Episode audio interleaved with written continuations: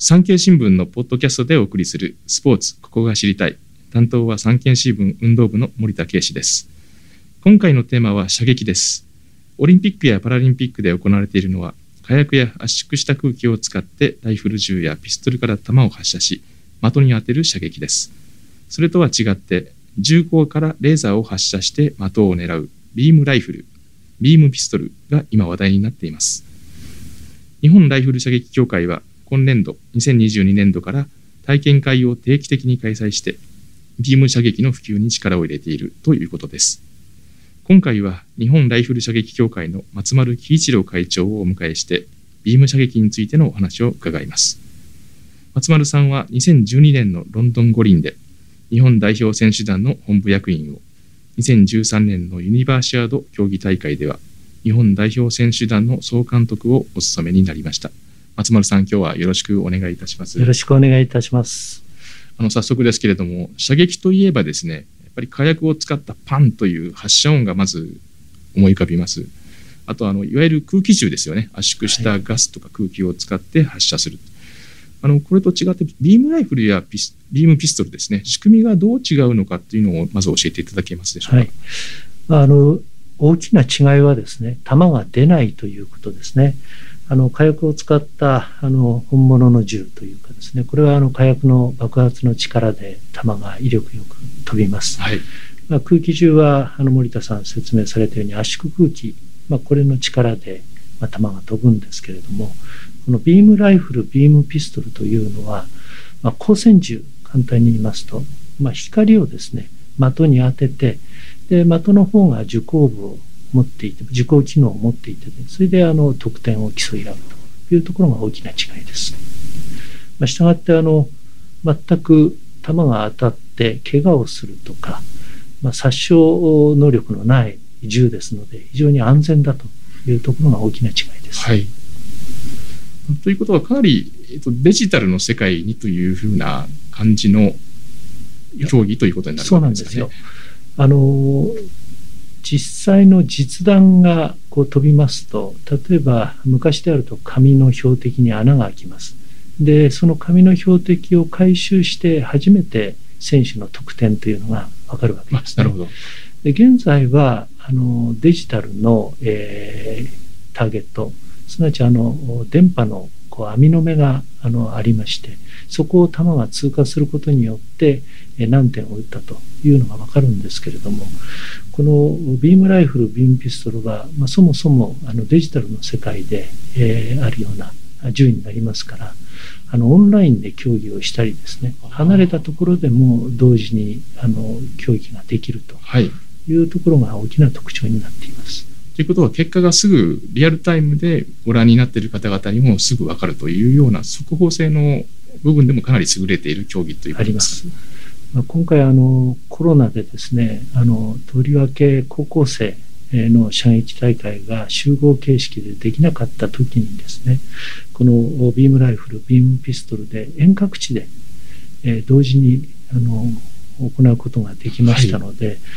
これはあのコロナ禍が過ぎたアフターコロナでも十分活用できるなというふうに思っています。ということはもう本当時代を先取りしているような優れたデジタル競技というふうなそういう言い方もできそうですよね。できると思います。あのちなみにこのデジタル銃器、まあ、ピストルとライフル両方あると思うんですけども大体重さというのは重量はどれぐらいでしょうか？重量はですねあの本当の実物の銃実銃ですねあのエアライフルエアピストルに合わせてますのでライフル銃の場合は5キロ近いそれからピストルの場合は1キロ弱という重さになっています。あとデジタルターゲットがあって、得点、まあ、着弾というのはパソコンを使って表示されると、そういう形になるわけですか？えあのビームライフルとビームピストル、多少あの構造が違いまして、あのビームライフルはですね、あのストロボの光を発射しています。で、あの受光部の部分がターゲットになっています。で一方あのビームピストルはレーザー銃になっていましてそのところが大きく違うんですね。でビームライフルはあの受光部のターゲットとそれから得点を表示するあの表示の機械とそれから何点打ったというのがプリンターでこうアウトプットされるというものがセットで競技がされていますが、はい、ビームピストルの方が後発ですのでレーザー銃ですそうするとあのノートパソコン等でですねご自分のお持ちのそれにソフトを入れますとそしてあのつなぎますとねターゲットと自分のパソコンに今打った得点が表示されるというようなシステムになってます。わかりました。あの日本ライフル射撃協会は今年度から普及に力を入れてますよね。あの6月には東京で第1回の体験会が開かれました。で9月11日には2回目の体験会あの、この収録会が配信される頃にはすでにもう開かれていると思います。このビーム射撃のこのいいところっていうのはどういうところだと思われますか？まずはですねあの日本は本当に厳しい銃刀法という法律ございますよね銃が規制されていますこれは所持するだけではなくて、まあ、運搬も含めまたは触ってはいけない、あ、の保管の方法についてもですね全て規制をされているということでなかなか普及が難しいんですところが今言ったあのビームライフル、ビームピストルに関しては、全くあの規制をされるような危険性がありませんので、そういう意味では射撃を楽しみたいという、まあ、あのビギナーの方たちがですね、簡単に競技を試すことができるという意味で、非常に大きなメリットがあるなというふうに思っています。そういう意味ではお子様小さな方からそれからお年寄り比較的体力が衰えた方まで幅広く楽しめるしかも手軽に楽しめるというような競技になりそうですね。その通りなんですね。あまりあの知られていないんですけれどもあのオリンピックいろんな競技ございますよね。で今あの最高齢で、え、金メダルを取った選手というのがあの北欧の選手なんですけれども60歳を超えて金メダルを取りました。その種目は何かというと射撃なんですね、え金メダルの最高齢も射撃ですし、えメダルを獲得したメダリストの最高齢も射撃なんですね。何が言いたいかというとあの本当に老若男女の、えお年を召した方でも十分トップアスリートとしてできる競技であるしまたあの二十歳とかあティーンエイジャーでもメダリストが出るような競技ですからさらに言いますとねモスクワオリンピックまでは男女が混合だったんですよ。はい、それがあのその後のソウルオリンピックから男女が別になったんですけれども、まあ、まさにあの男女一緒に競技ができる、まあ、ライフルスポーツということになります。あのそういう意味ですと今共生という言葉が東京オリンピック東京パラリンピックの閉幕から1年経ちまして共生あるいはその多様性ですね。そういったキーワードというのがもう日本にも定着したと思うんですけれどもそういう意味では共生スポーツというような側面でも注目を浴びそうですよね。その通りですね。あのナショナルトレーニングセンターというのが北区にございましてでそこでトップアスリートたちがま日々練習をしているんですけれどもそこではですねあの障害のあるあのパラアスリートとそれから健常アスリートが一緒に練習をしてるんですね。でその練習の中でお互いに協議をするという時がございます。そうするとですねあの車椅子に座って打つパラのアスリートが打つ得点とそれからま立って打つ健常なアスリートの得点が本当に拮抗してるんですね。うんお互いにそのまあ良きライバルとしてですね練習ができるという側面がございます。で先ほど言いましたように男女もほとんど差がない得点が出るということは本当にインクルーシブな、まあ、全ての方々が一緒に同じ土俵で競技ができる非常にそういう意味では珍しい競技だというふうに思っています。確か東京オリンピックから男女のルールも統一されたおっしゃる通りです。今はもうあの男女で別々の競技というのは25メーターのピストル競技だけで、まあ、ライフルそれから空気銃の競技においては男女に差はありません。ちなみに6月のですねあの体験会というのは大体どういった雰囲気だったんでしょうか？あの本当に多くの方が申し込んでいただきまして申し込みいただいた方すべてにご参加いただけなかったんですけどまあ、あのコロナ禍でありましたのである程度スペースを確保すること部屋に入る人数を、まあ、こう制約しなきゃならないということがございましてただあのお子さんからですね昔射撃をやってたんで懐かしくて体験に来たとかあとお年を召した方とか、まあ、いろんな方が来ていただきました。あとあの障害のある方もご参加してくださいまして特にあの今回はあの日本パラリンピック委員会の委員長である河合さんもあの体験に来てくれました、はい、河合さんはあのご承知のようにあの視覚にちょっと障害をお持ちでして的が見えないんですね。で的が見えないのに射撃ができるのかとあの皆さん思われると思うんですけれども、ねはい、あのい。ろんな工夫を我々してきまして、えー、銃がですねターゲットの中心に向いてきますと高い音ピーという音が出るようにしています。で銃銃口が中心からずれるとピーとこう音がこう低くなるような工夫をしてましてイヤホンを耳に当てながらあの目が見えなくても中心を狙って射撃ができるようなシステムを体験していただきました。ということは目で狙うんじゃなくて耳で狙うという感覚が要求されるわけですね。はい、そういう意味ではもう障害のあるなしにかかわらずそれから年の高い低い性別にかかわらずあらゆる方が同じ土俵で戦うことができるそういう下地がありそうですよねビームは。その通りだと思います。実はあの恥ずかしながら私もですね今回のあの2020東京大会があるまではなかなかそういう認識を持ち得てなかったんですね。ところがあの、まあ、大会前のその先ほど言ったナショナルトレーニングセンターでのもうオリパラの選手たちが一緒に練習をしている姿を見たりそれからパラリンピアンがですね例えばそのパラリンピアンの射撃の競技というのは上半身に障害を持っている方と下半身に障害を持っている方、まあ、あの2つに分かれています。で私が見たのは下半身に障害を持っている方たちの競技だったんですけれども、えその方たちはですね全員が僕車椅子で打たれるのかなというふうに思っていたんですがそうではないんですね。車椅子に座って打つ方もいたしあの当然義足でですね立って打つ選手もいたんですよ。それからよくこうスタンドやなんかにあるちょっと高い椅子ありますね、はい、あれにお尻を乗せてちょっとあの中腰で打つ選手もいたんですね。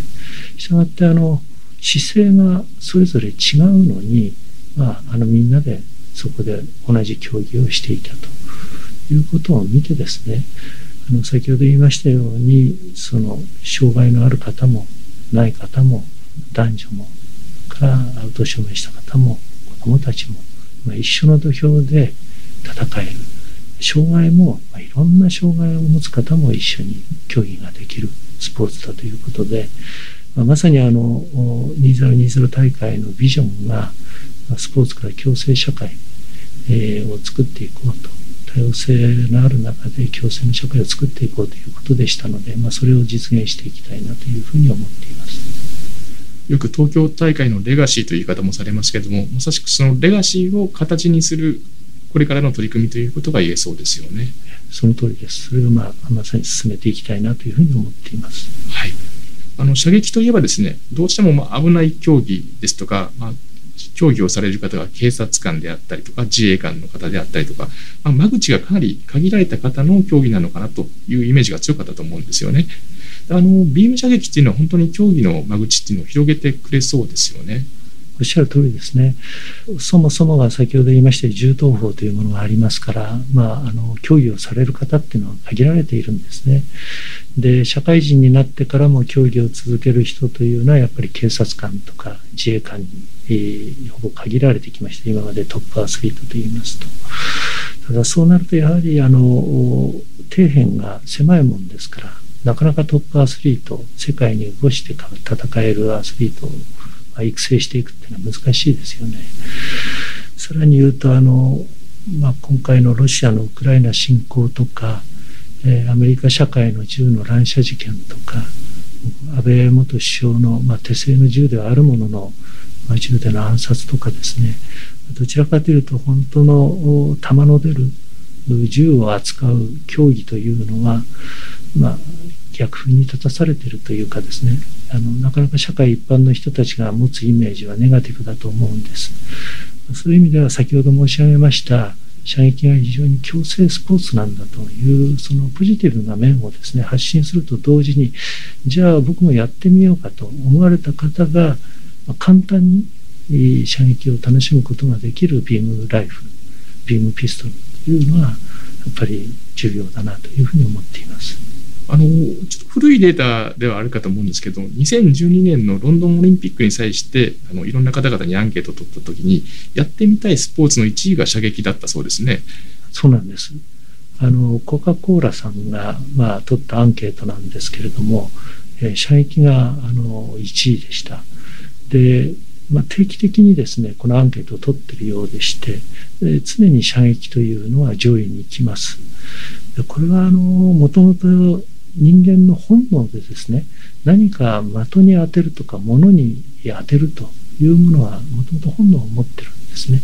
ですからあの今人気のゲームとか e スポーツも射撃由来のものが結構多いんですよ。そうですね、まあ、打ちながら、まあ、陣地を攻めていくとかですね、まあ、そういう意味ではこの本能に根ざした競技ということがあのあると思います。そういう意味では非常にあの普及が図れるポテンシャルは持った競技だというふうに思っています。あのビーム射撃を通じての将来的なその射撃の世界ですね、競技としての射撃、例えばオリンピックへ出る選手、パラリンピックへ出る選手の人材育成、こういったものの広がりというのはありそうですか？あると思います。まあ、先ほど言いましたように、非常にポテンシャルがあります。ただ、今までその間口が狭かったというところがありますので、まあ、今言ったようにこの射撃競技にまずはあの興味を持ってもらう認知してもらうということで強制スポーツというところから発信してですねで、えー、まあ、経験してもらうものをビームピストルビームライフルから入っていただくとでさらに今考えているのがあの IOC がオリンピックバーチャルシリーズというのを作りました。要は e スポーツのオリンピック大会を、まあ、作ろうとしているんですね。まだそれにあの参加しているのは5競技だったというふうに思うんですけれども、ね、ちなみに野球ですとか自転車、はい、それからボート、はい、セーリングモータースポーツこの5つが今オリンピックバーチャルシリーズに入っているそうですね。先ほど言いましたようにそもそもあのこのレーザー銃何かは非常にあの親和性があの e スポーツとございます。またさっき言いましたようにあのゲームも射撃由来のものが多いということで、えー、今あの国際射撃連盟と一緒にですね、えー、パリ大会のオリンピックバーチャルシリーズに射撃を e スポーツとして入れないかということでいろいろ交渉をしているところです。これがもしなればですねあの e スポーツを今愛好している世界的な人口というのは非常に多いですから、まあ、そこからもあの射撃の競技に興味を持ってもらってですね、えー、入ってきてもらえればなというふうに思っています。ちなみに今日本ライフル射撃協会の競技者としての登録人口というのは大体どれぐらいいらっしゃるんですか、えー、約7000名になります。これが例えばビームの広がりによってかなり間口が広がることも予想されるんですけれども競技人口将来的に大きく増えそうなそういう追い風になりそうな感じでしょうか？そうですね。先ほど言ったその e スポーツの射撃というものの導入がもし図れれば本当にあの7000が7万70万になっても全くおかしくないなというふうに思っています。そういう意味では単に射撃非常に危ないスポーツだというまずはそういうネガティブなイメージを払拭してですね、まあ、その上でこういう e スポーツの射撃ビームライフルピンピストルの安全な射撃というところから皆さんに入ってきてもらえればなというふうに思っていますあの多くの競技に共通する課題だと思うんですけれども社会課題をいかに解決するかというのは東京オリンピック・パラリンピックを経験した日本のスポーツ界の重要なテーマだと思うんですよね。日本ライフル射撃協会が今年6月に策定した将来構想、ここではあの健康寿命を延ばすということにも貢献したいというふうにお書きになってました。このあたりはいかがでしょうか？はい今回の東京大会ですけれども、まあ、なぜコロナ禍でこのオリンピック大会、パラリンピック大会を開かなければならないのかということが問われましたよね。まあ、我々はあの中央競技団体と呼ばれているんですけれども、まあ、各種目をま統括している団体ですね。我々の大きな使命として今まで考えてきたのは、まあ、競技を普及させることとそれから強い選手を育ててですね、まメダルを取ることということをまメインに考えてきました。ただその国民の皆さんにですねなぜオリンピックをコロナ禍でやるんだという説明の中でですねいやそこでメダルを取るからですよと言ってもご納得いただけるような説明にならないなというふうに考えました。オリンピックが終わった後にやはり考えたのは単に我々競技スポーツというのがですね、まあ、強い選手を育てるだけではいけないなと、まあ、もちろんそれも非常に重要です。これからも。それとともにですねやはりあの人々が困っている社会が抱えている課題を我々スポーツから何か解決できないかそれに貢献できないか、まあ、そういうことをもってですねあの人々から、まあ、存在意義を認めてもらうというアプローチっていうのが必要だなと考えたわけです。でそのうちの一つがですね先ほど来申し上げている共生社会を射撃スポーツから少しでも作っていくような、まあ、共生社会を目指すというのは今の社会課題ですからこれに貢献したいというのが一つから今おっしゃったようにですね二つ目がやはりあの射撃競技をやることによって健康寿命の延伸が図れないかというアプローチです。実はあの10年以上前になるんですけれどもあの老齢者の皆さんの施設にですねインピストルを持ち込んで体験をしていただくとですね非常にあの脳を活性化するというようなデータが出たんです、ね、あそうですはい。でたまたまあのそれをご担当されていたお医者さんがですねちょっとあの急性されてしまったのでそこで終わってしまっていたんですが今年、まあ、慶応義塾大学のスポーツ学研究センターとまたこれの研究を継続しようということで今話をしていましてこれがなればですね脳の活性化を射撃スポーツから図っていくという形で健康寿命の延伸ということで貢献したいなと思っています。実際いかがでしょうか？あの高齢者の方がそのビームピストルをお打ちになって例えば認知機能がかなり刺激されたりとかそういった具体的な効果っていうのは何か見込めるんでしょうか？その以前やった研究の時はあの定量的なですね効果っていうのは取れなかったんですけども定性的なデータが取れました、まあ、具体的に言いますと、まあ、それまで何にも興味を持たないでですね、まあ、元気がなかったあのご高齢の男性がですねピストルを持っていただいて的に構える狙う撃発するということを続けてですね、まあ、点が上がっていきますよね慣れていくと。まあ、その後非常に活発に話をし始めるとかですね定性的な面で非常に脳が活性するということは言われましたので、まあ、今度の研究では定量的なデータも取りたいなと思っています。あの6月の体験会でもかなり多くの方がご参加されたということですけれども、もう年齢を問わず、お年寄りからお子様まで一緒に参加されるということは、そういう交流も広がりそうですよね。そうですね。あの競技を通してですね、まあ、いろんな方がこう交流を図るというのはまさにあのスポーツの醍醐味だなというふうに思っています。そういう意味ではお年寄りの方にとってもかなり大きな刺激になりそうですよね。そのビームライフルを通じた交流ということで。そうですね。若者となかなか交流をする機会が、ないということもよく言われるんですけれども、ま、高齢の方も若者と同じようにごしてですね勝負ができる競技というのはなかなか珍しいと思いますので、ま、そういう意味では非常に期待をしています。先ほど障害の有無を問わない共生スポーツ、まあ、いろんな年齢差とか性別の差こういうのも超えた共生という意味なんでしょうけれども協会の将来構想にはですねオリパラミックスの種目という項目もございました。これはどういった狙いがございますか、あの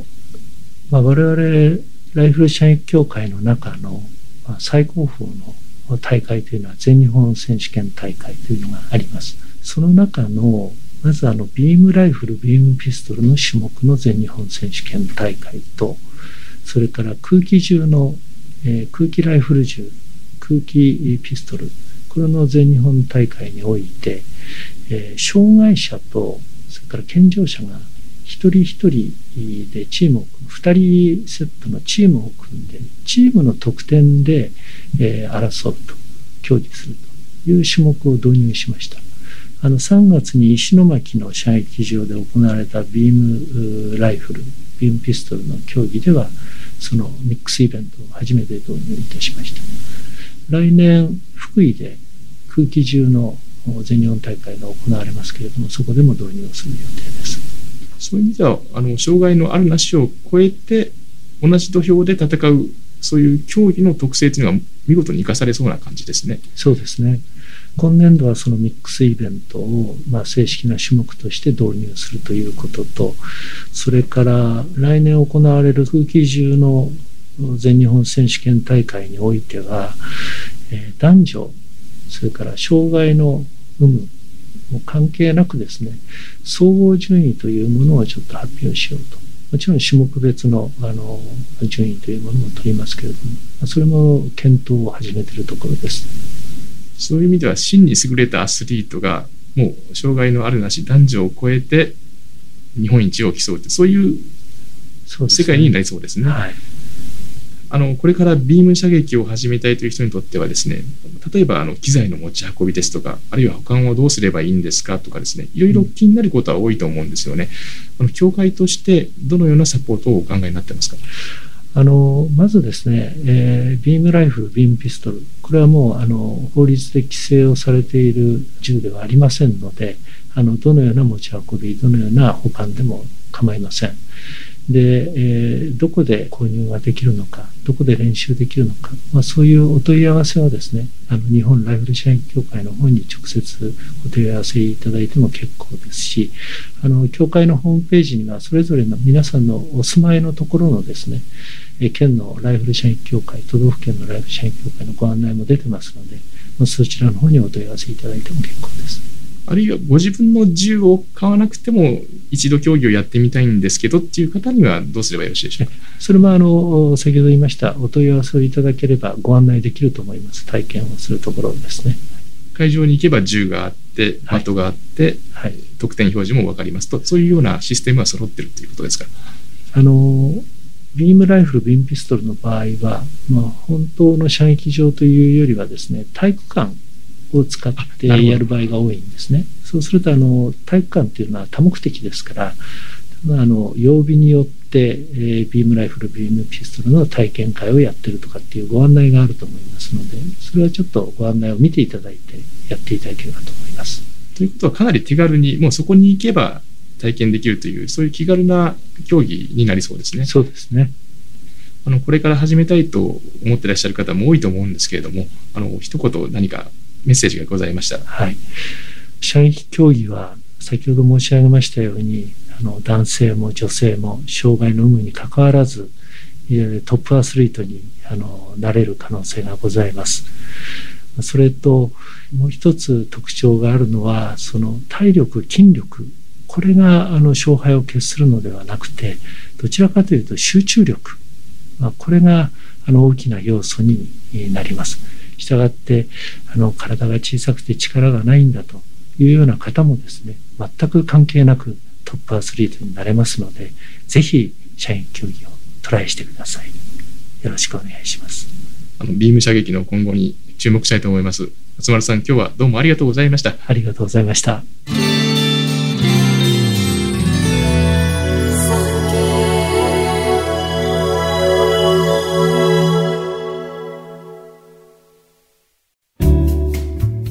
をフォローすると最新エピソードが自宅の Wi-Fi で自動ダウンロードされるので